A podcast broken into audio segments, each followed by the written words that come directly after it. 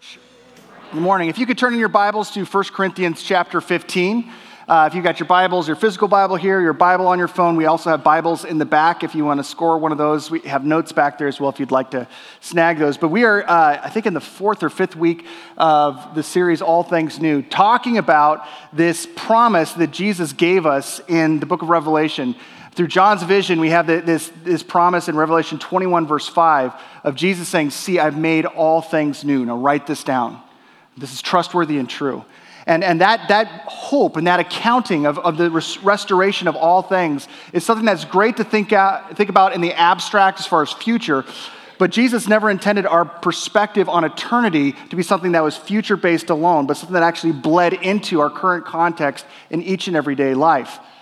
The scriptures uh, seem to point to the reality that we as a people are not simply going to, at some point, die and go to some other dimension in some other universe or something like that, but that heaven itself descends down and restores this planet, which is why the, the whole uh, set and stage is all set in that vantage point of reality that the, the restoration of God, the restorative work of Christ, actually comes down and restores and makes, as Jesus put it, all things new.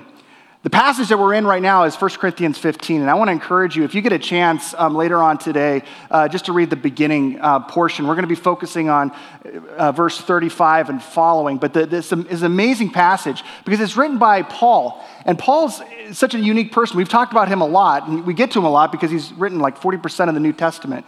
But this is a guy who, with regard to the divinity of Jesus, was an atheist.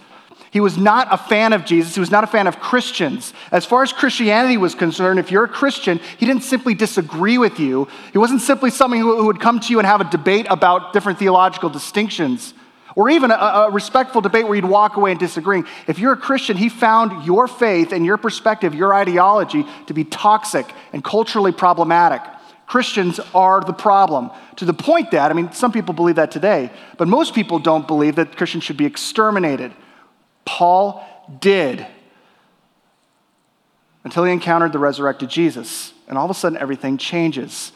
And the thing that, that, that hinges on what, what, what happened with him and Christ is the reality that Jesus, who died, had actually rose from the grave. And in the beginning of this passage, he talks about how that really, this is the, the, of first importance. Jesus rose from the grave. That's not simply something that you tack off and check off as far as something on your doctrinal dogma agreement. It hinges on that.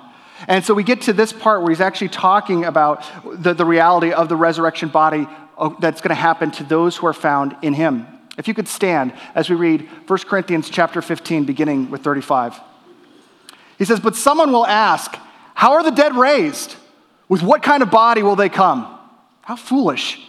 What you sow does not come to life unless it dies. When you sow, you don't plant the body that will be, but just the seed perhaps of wheat or of something else, but God gives it a body as He determined. And to each kind of seed, He gives its own body. Not all flesh.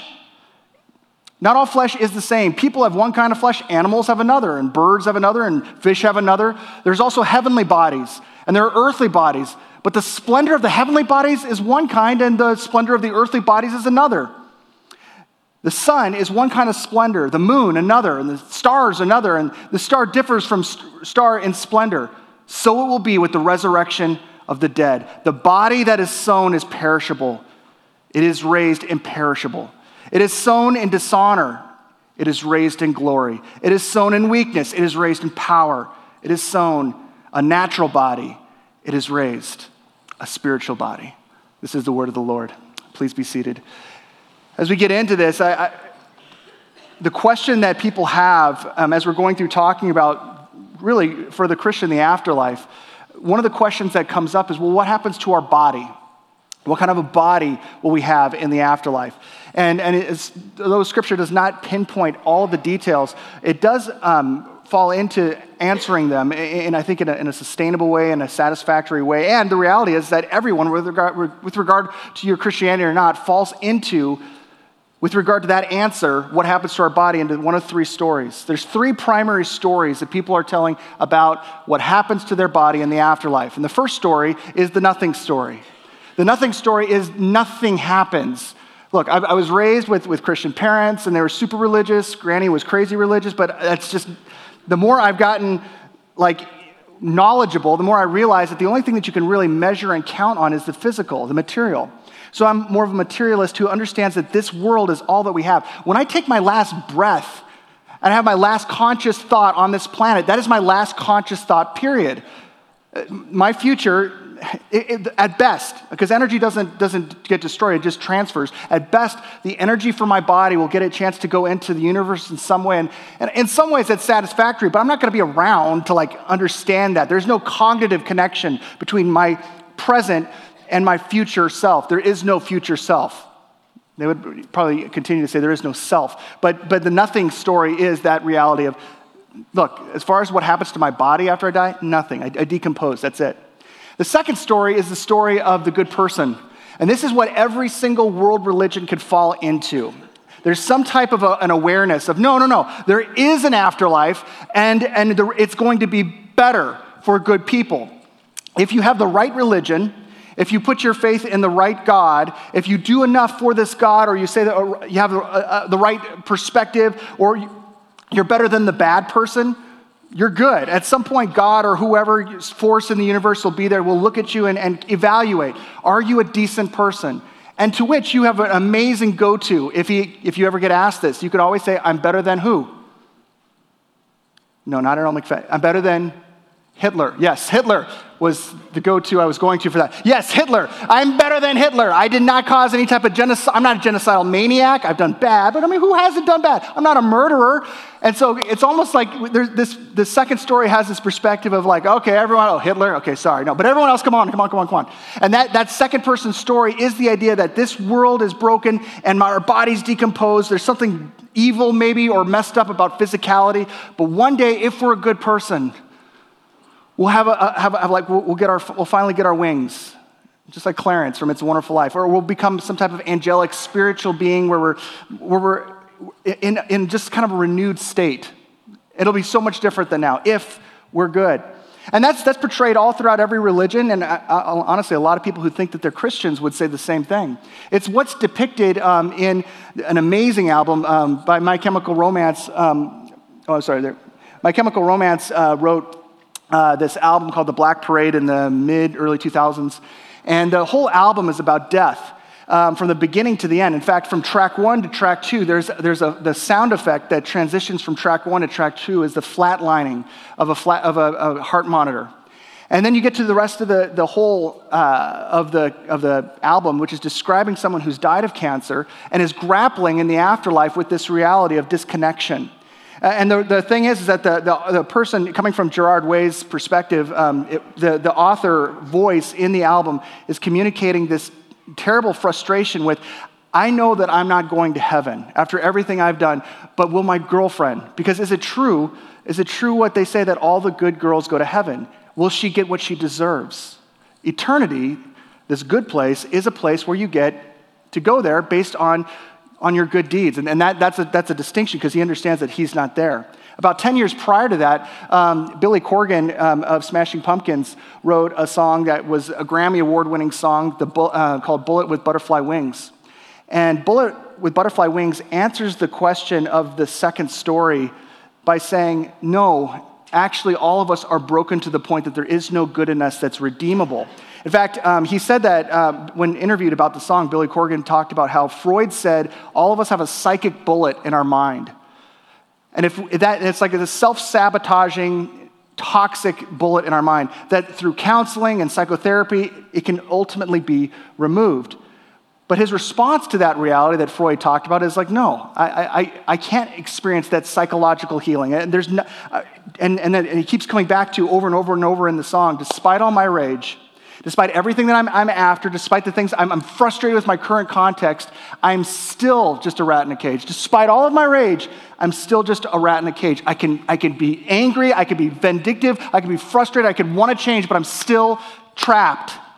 And it gets down to like the last 30 seconds of the song. Billy Corgan sings out, Tell me, tell me I'm the chosen one. Tell me I'm the only one. Jesus was an only son for you. But then he responds with the repetition over and over again But I still believe that I cannot be saved. I still believe that I cannot be saved. I still believe that I cannot be saved. Corgan adequately critiqued the second story of if you're good enough, you'll go to a good place. And your body will be restored, and you have some type of angelic um, spirit body, and it'll be all good, versus what you experience on this world.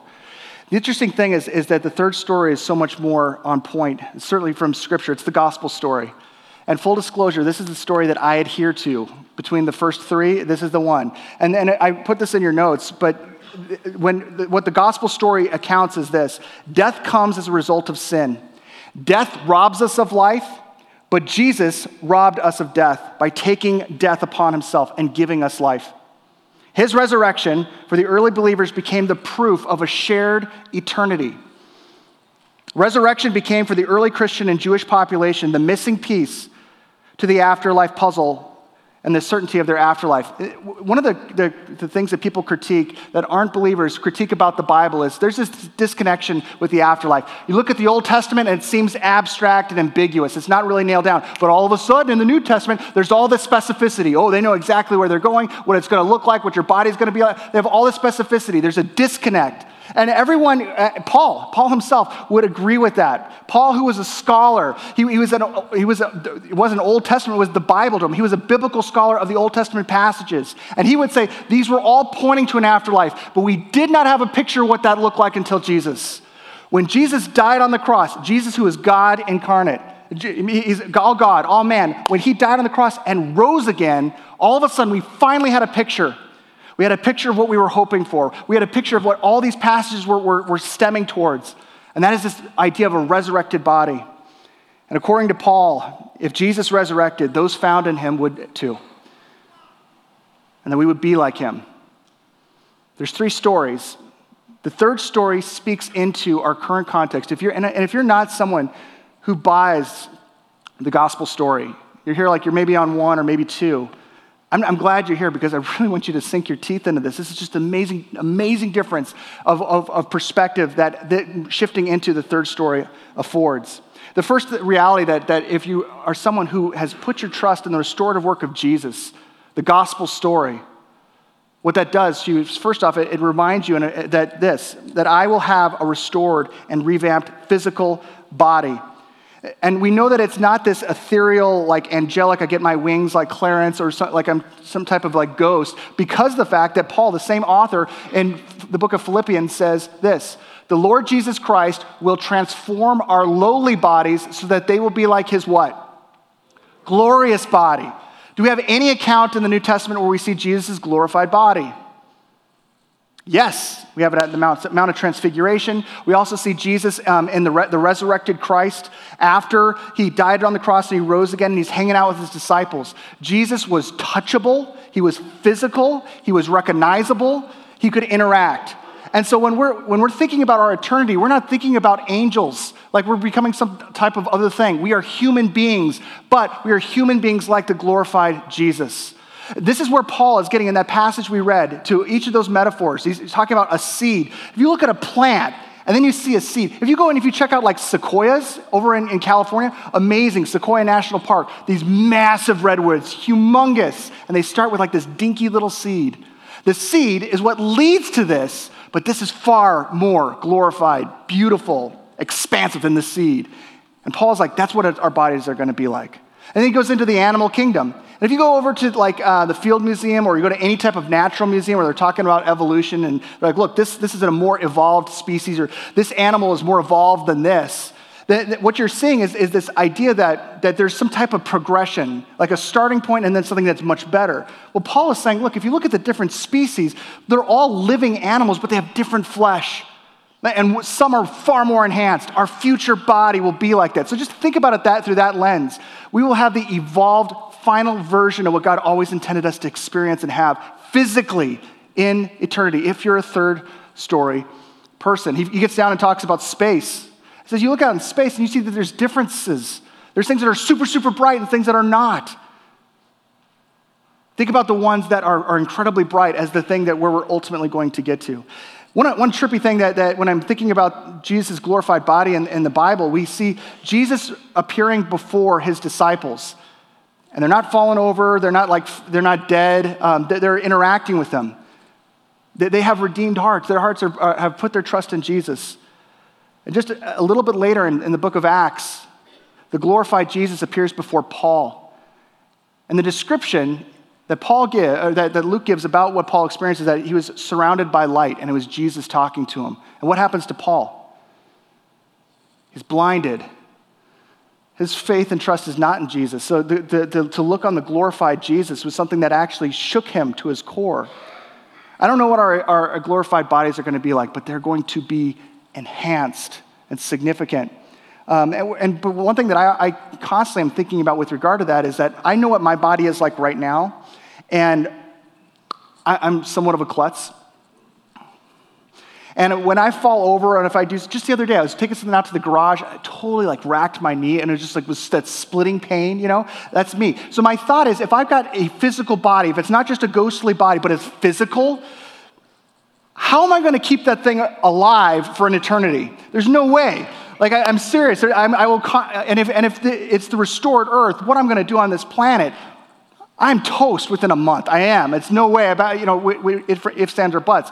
But the reality is, is that, that, that all, any type of disease or cut or wound or death itself, all those things aren't a part of God's plan for eternity. We have those things on this earth as a result of sin. Randy Alcorn in his book uh, Heaven talks about that. He says, Our destructibility is an aberration of God's created norm. Death, disease, and deterioration of age are products of sin. Because there was no death before the fall, presumably Adam and Eve's original bodies were either indestructible or self repairing, perhaps healed by the tree of life, as suggested in Revelation 22 2. So he's talking about Adam and Eve in the book of Genesis. You go all the way to the end of the Bible in the book of Revelation. And there's this description of the tree of life. And in Revelation 22, 2, it's talking about this tree of life that has leaves that are for the healing of the nations. A lot of people have opinions about what that means. For me, it's still a little fuzzy. But it's interesting that Alcorn points out that either our bodies are going to be indestructible, which would be awesome, or they're going to be self repairing, which is just as awesome. But the reality is that we will have physical, touchable, recognizable bodies that are now restored, they're now enhanced. We are going to have, if you're a third person story person, if you're in the, in the gospel of Jesus, you're a part of the restorative work that he has afforded for you, you will have restored bodies. What will that mean to you? Like, what is it that, that, that your body is currently like struggling with? That you, you, you're getting that right now.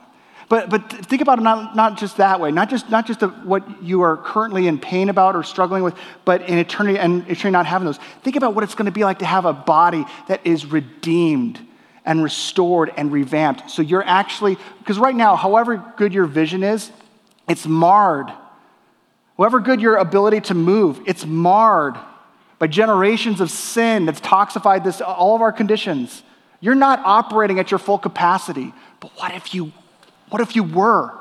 What if for the very first time you saw color with the eyes that God created you with that did not have the disparity of sin? I don't know what that's going to be like. But, but I, the only, closest that I can get is those YouTube videos where you see the, the people that are, colorblind for their entire life. And, and Chroma, they've got these, these, these awesome, sweet glasses that they put on. And for the first time, these people see color, see what you and I see, but they've never seen it their entire life. And all of a sudden, it's like they've stepped into Oz. I mean, it's, it's, it blows your mind.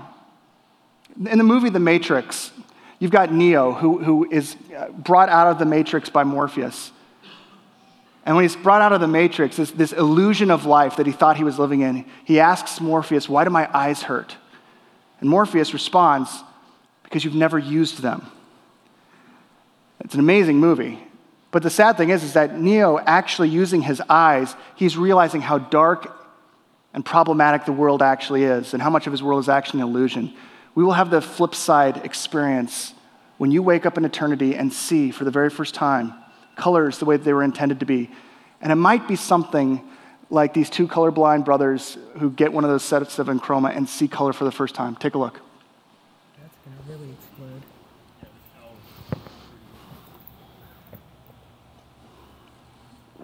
Close your eyes and then open them. Look at the towel and dad.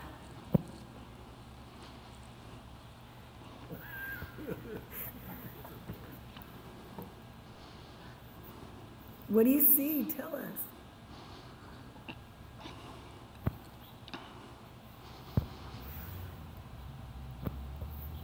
What do you think, Jeff? is a lie. They're both colorblind. Jimmy, tell us what you see.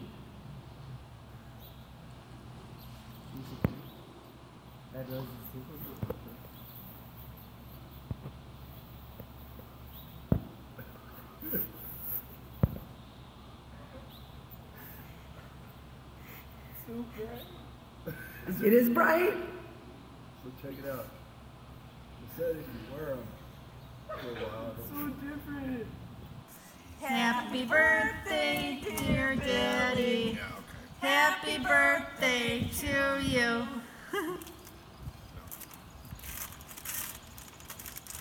What is this? Put them on.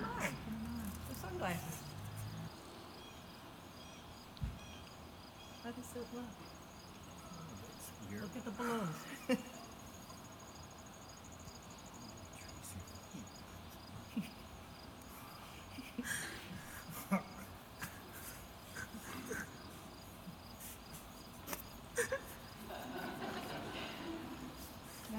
Now rose-colored glasses, baby. Now you see with our eyes. Take your hand down, close your eyes. Keep them closed. Okay, they are. Open your eyes.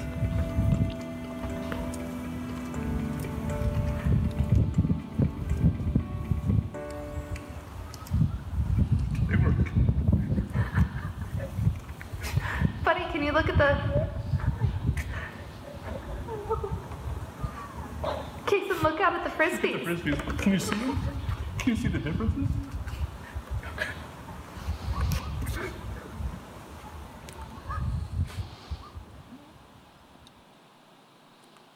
So I've been watching those stupid videos all week and crying my eyes out.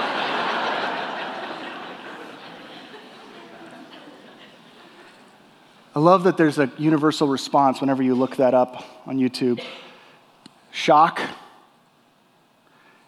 and then emotional response of tears. Because they've never seen the way that things actually are, but they finally do. Do you see a difference? Do you see a difference? The thing that I love about that is that um,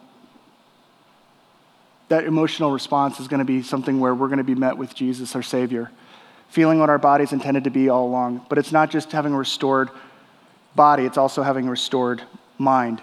Um, we see the promise in Scripture for the third story. People who you, know, you put your faith in any one of those stories, but the third story is, is that not only does Jesus promise that He's going to give us a restored body that brings Him glory, watching His kids see the way that they were intended to, operate the way that they were intended to, but actually have a mind that the way they're intended to as well. This one's more difficult for me. Like, I've, I've embraced the, the fact that our bodies break down. I'm 42.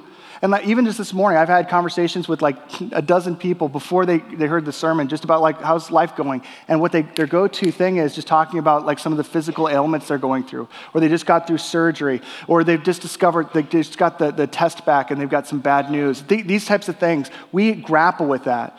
Um, I have not had to, in my own personal life, I've not had to go through a whole lot of physical ailments or difficulties like that. But as, but as someone who's watched my own body uh, leading up to 42, I've realized that some things happen. The first time I, I saw this was like 2005 or so. I was in um, St. Lucia on a missions trip with Pastor Jason, and we had a free day, so we went to these like um, waterfalls and I was like under the waterfall and the water's hitting me and like coming down off my head and stuff like that. It's super cool. And Jason's behind me and he's like, Whoa, dude. Dude, you're losing your hair. and so I, I tried to be as transparent as I could be with him, like, uh, Jason, no, I'm not. And I moved on. A couple years later, I'm walking, um, uh, Jason and I are walking. Jason happens to be behind me, and I'm walking under a fluorescent light. And as I'm passing under the fluorescent light, Domingo is like, Whoa, dude, dude, you're losing your hair. like he forgot my answer on the first one. I was getting a little self conscious about this. So, uh, the person who's cut my hair for like the past 15 years or so, I said, So, uh, am I losing real estate back here? Because I didn't have the courage to look myself. Um, am I losing real estate back here that, that you have less to work with? She says, Oh, no, no, no, no. You know, I'm like, well, is it thinning or something? And she says, No, no, it's not thinning, it's just softening. she got tipped extra. It was, but then I ran into Jason Domingo. And it reminded me again. It was like, it was, it was awful. It was like this reoccurring thing. And then I was at, at the Liberty Arts Festival in Morris. I'm walking through the crowd, and Mike Harrington, who's a deacon now, can you believe this? Mike Harrington is trying to find me, and then he sees me in the crowd. I'm walking like deep uh, in people, and he runs up to me and he says, Oh, I thought that was you. I'm like, How'd you know it was me? Oh, I saw the back of your head. That's my pastor. It's not a bald spot, it's a beacon for my flock. Julie was super, like, she had a lot of opinions about how I looked and how I did my hair when we first were married. Um, about seven years ago, no, 10 years ago maybe, uh, she stopped having as many opinions, and I thought that she, she was just maturing as a person. And, or I was getting more handsome, I don't know. And then I said, So, Julie, you like how I'm doing my hair and stuff? She's like, You know what, sweetheart? You do whatever you want to do with however much time you have left. And all culminated like two months ago when Cohen, my, my son, who was behind me in the car, this is like a, a common thing when someone's behind me, start, starts just talking about how men bald. I'm like, he's like a second grader. Why is he talking about balding? And he said, Dad, you know how like it starts with a spiral on the back of like old men's heads and then it like hair just starts to fall out? Dad, that's happening to you right now. now, I've embraced that. What's harder for me to embrace in our, my current context is the difficulty with mind. One of the things I'm so grateful that I'm a third story person is that I will have a restored mind. It, throughout my life, since like junior high on, a little bit before that, maybe like even fourth grade, I have struggled with panic attacks and anxiety. And for anyone who's ever struggled with any kind of mental illness or mental struggles, it's like so weird to look at people who, are like, okay, that guy's got a broken arm. That's explainable, but I've got a broken brain. It's so much more difficult because I can't control it or I can't point to something and say, this is why. And that's awful for, for some people, it's not, it's not just like a mental illness, it's the doubt and difficulty. And for some people, the thing that leads them to suicide is not a physical problem, although that sometimes is true as well. But the thing that leads people to that wanting to end their life is the inability to deal with this breaking, this, this, this, this chasm in our mind where we feel split and broken and broken apart. The thing that we have to be, look forward to is the fact that we have a restored mind. Um, we, we have in the book of Isaiah, Isaiah, I, I, there's another chapter, just read the whole one, 61 1. Uh, the whole chapter is talking about this messianic reality, what Jesus is going to do in his restoration. The Spirit of the sovereign Lord is on me. This is the Messiah speaking. Because the Lord has anointed me to proclaim good news to the poor. This is all part of the, good, the good news story. He has sent me to bind up the what? Brokenhearted, to proclaim freedom to the captives and to release, and release from darkness for the prisoners. The word brokenhearted is a compound word, leb for heart, and shabar, which is broken. Isaiah uses this word in other passages, talking about tree branches that are shattered by a force that's more powerful than they. And he's saying that there are people, as people on this planet, we are walking through this planet brokenhearted. We are shabar, we have a break in us. Uh, this one psychologist um, and book author by the name of Bessel van der, van der Kolk talked about how every person is walking with them the seed of broken personality. We have the shards of our life as we're walking through life, and we have that inability to deal.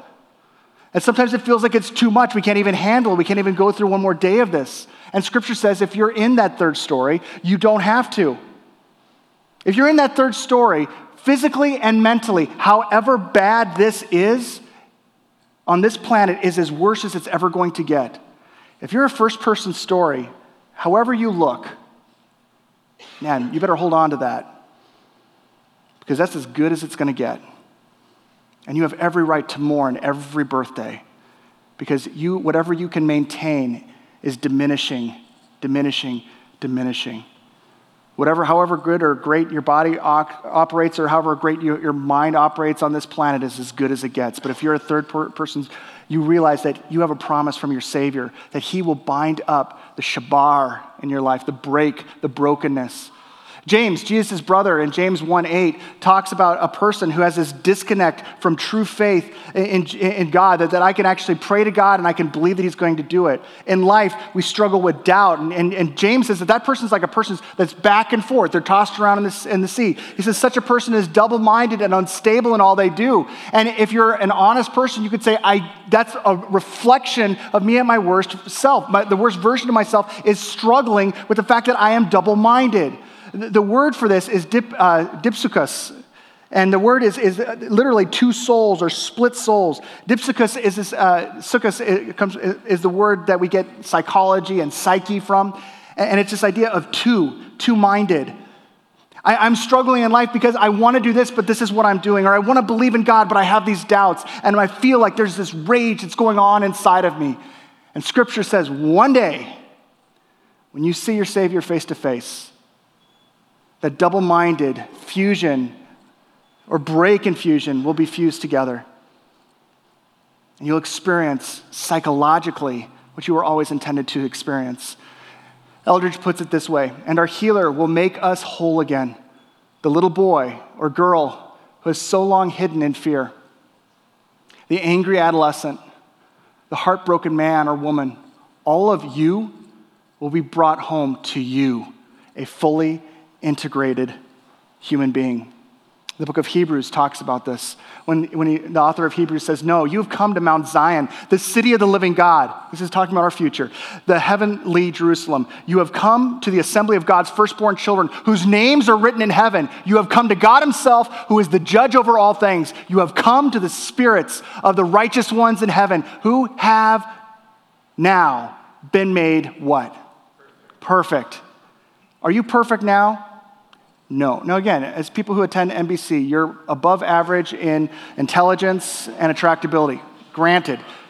But, folks, holy smokes, the idea of finally being in tune. What kind of perfection? Jesus, t- we get the description in, in, in the book of Revelation 21 4, describing what Jesus will do. He will wipe away every tear from their eyes, and there will be no more death, or sorrow, or crying, or pain all these things have gone forever.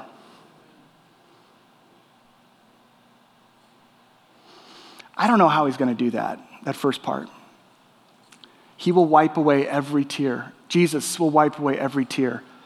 When you see a restored earth and you, you see the restored body that God has given you, and you have the same emotional response as those kids born without the ability to see color correctly have to seeing the way it always was intended, I imagine that you will have tears flowing down your face. The book of Revelation says that He will dry them. And you will embrace the very one who authored your ability to experience that for His glory, for eternity. Truth is that I'm going to be a fully integrated human being. If I have a revamped body, my, my physiology, and I have a revamped mind, my psychology, and those are finally put in unison and at, are at peace, I will be a fully integrated human being. I will be at peace with myself, peace with God, and peace with everything else. And finally, I will not be alone. This is the thing that we see that's so beautiful with what Paul is talking about as he gets out of that end of that passage. He, he pivots from the whole fact that we're going to have a glorified body to the fact that, you know what that means? That means that, that, that we actually have a perspective on our eternity that we don't have to go through and mourn like everyone else mourns when we lose someone. All of us who have lost someone in Christ, all of us who've lost someone who are part of that third story, the story of the res- restoration, the good news story of what Jesus accomplished. Anyone who is open to that, that Jesus did that with them, this is what ends up happening. Verse 52 of chapter 15. In a flash, in the twinkling of an eye, the, at the last trumpet, for the trumpet will sound, the dead will be raised, imperishable, and will be changed. For the perishable must clothe itself with the imperishable, and the mortal with immortality. When the perishable has been clothed with the imperishable and the mortal with immortality, then, and I love this, this is something that you and I can't completely wrap our brains around yet, but when that happens, then the saying that is written will come true. Death has been swallowed up in victory. Where, O oh, death, is your victory? Where, O oh, death, is your sting?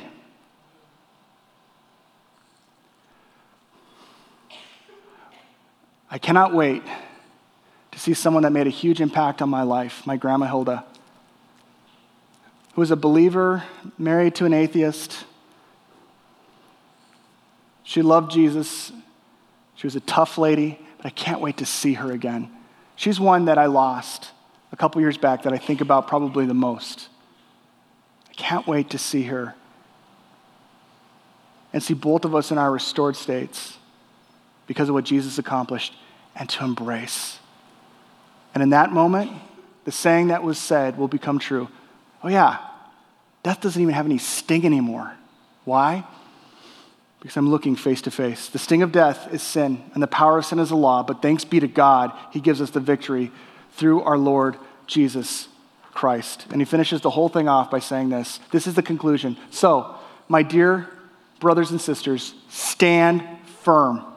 If you're part of the third story, if you're part of that hope that is built and based on faith that is rooted in what Scripture says, you have to pick one of these three stories. If that's the story that your life, you're pushing all the chips in and you're betting your life on, the third story, the gospel story, if that is what you're going with, stand firm. Always work enthusiastically for the Lord, for you know that nothing you do for the Lord is ever useless. You're not living a life that's bubble wrapped. You're not living a life that, that you're always freaked out and living in fear. You're not living a life that's calculated and where you're not sharing your faith with your friends. You're not living in a way that's like, this makes sense to me. I know God's not cool with it, but I'm going to go with it anyway. You don't do that. You know why you don't do that? Because you're going to be, get, you're going to be given a revamped, restored body and mind. And you're going to be around people who have accepted this amazing, this amazing gift of the gospel as well. Nothing can hold a candle to that. This is why at the beginning of the passage, even before we read it, Paul's like, So why do I live so crazy? Why do, why do I put my life on the line all the time? If I was living for human hopes, I wouldn't have done what I did in Ephesus. If I was just living for this earth, I would party hard, but that would be it. It'd be a pointless party. I live on the edge every day because I'm going to be given a new body. But I've got only so much hours and minutes on this earth. There are three stories. Which of the story are you living out? Which of the stories have you put your trust in, you're betting your life on? Let's stand for prayer. Lord Jesus, as we evaluate how what we believe about our future stems in and impacts our present, Lord, Paul, Paul's affirmation is that it, it causes us to stand firm in a world that feels topsy turvy, sketchy at best, all over the place, you have called us to stand firm, to live with the youthful enthusiasm of people whose bodies will wear down and grow old and die, but we know that that is not the end of the story. Lord, I pray that today regardless of where we're going, regardless of what we're doing for the Super Bowl, regardless of what our week looks like, regardless of what pain we're walking through right now, that we will live with the enthusiasm of a people who will ultimately be restored for you and for your glory. In that moment, we will give you thanks. And we're going to give you thanks in advance now as we live that out. It's in Jesus' name and for his glory. And all God's people said, Amen. Amen. Go with God.